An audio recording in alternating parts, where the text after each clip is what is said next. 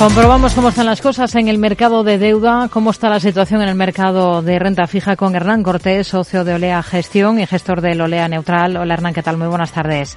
Hola Rocío, buenas tardes. Bueno, primer día de la semana en bolsa hemos visto una jornada de claros retrocesos o estamos viendo jornada de claros eh, retrocesos. En, en renta fija, ¿con qué se quedaría? ¿Qué ha sido lo más interesante de este primer día de la semana? Bueno, pues eh, sorprendentemente la semana pasada, eh, después de unos cuantos días de caída de las rentabilidades y subida de precios, eh, tanto el bono americano como el europeo, pues parece que otra vez vuelven los, bueno, el, entre el viernes y hoy las rentabilidades han vuelto otra vez a los niveles previos o digamos de principios de la semana pasada, que era pues niveles del 2% del bono alemán, un 3% del bono español y el 3,90 del bono italiano, con un 3. En cambio, el, bono, el que está aguantando más es el bono americano que está a niveles de 3,70, ¿no?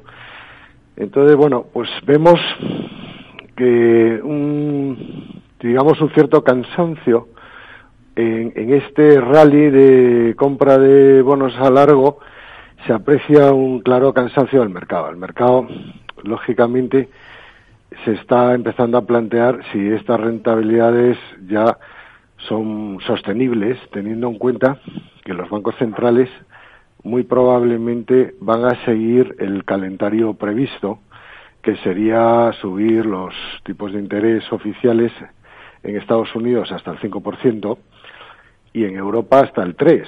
Entonces, claro, si pensamos que a mediados, en mayo, junio del año que viene, eh, los tipos de intervención del Banco Central Europeo están al 3%, pues hombre, parece complicado que el bono alemán esté al 2, el bono a 10 años alemán esté al 2%, 100 puntos por debajo. Es demasiada pendiente negativa, o que el bono español esté al 3%, al mismo nivel que el tipo de intervención y que no pague ninguna prima por, por el riesgo a 10 años. Entonces, yo creo que ha habido motivos de expectativas de, de contención en las inflaciones, de que los tipos de intervención tampoco se van a disparar, seguramente se quedarán en estos niveles que acabo de mencionar, pero claro, eh, estos procesos de compra, muchas veces precipitados probablemente por muchos partícipes del mercado que estaban muy cortos en estos bonos y han tenido que, deshacer esa, esa posición y para ello han tenido que comprar precipitadamente, pues ha llevado a, una caída de las rentabilidades que, a nosotros por lo menos nos parecen poco sostenibles, la verdad. Hmm. Ha sido un año para olvidar eh, en, en, el activo renta fija. Ustedes trabajan con un escenario de posibles nuevos sustos, eh, pese a esa recuperación que hemos visto o cómo han cambiado las cosas en el último mes, especialmente en las últimas semanas. Bueno, yo personalmente diría que es un año para recordar, no para olvidar, porque estos años tan duros, pues eh, son los años de los cuales se aprende, ¿no? Se aprende mucho más de los años duros que de los años buenos. Entonces, yo creo que, que si hay una lección que extraer de, de este año es que esa convicción que los bancos primero que los bancos centrales también se equivocan. Segundo que eh, esta convicción de que la inflación iba a continuar baja eh, para siempre o, o sin edie pues pues evidentemente ha desaparecido no o sea hemos disfrutado durante 20 años de inflaciones muy bajas pero pero claro todo toca su fin. Entonces eh, yo creo que ha sido un proceso de normalización y yo creo del cual, del cual hay que se pueden sacar muy buenas lecciones, ¿no?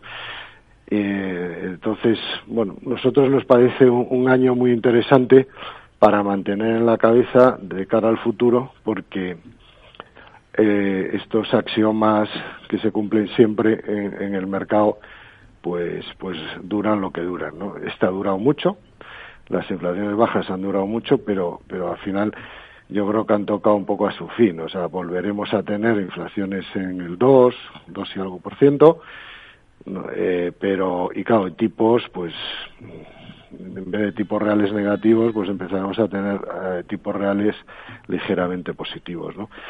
Entonces, bueno, yo creo que, que, ha sido una gran experiencia para muchos. Hmm. Los que ya llevamos muchos años aquí, pues ya nos ya las hemos visto de este tipo, pero, pero bueno, para la gente joven yo creo que es una experiencia interesante.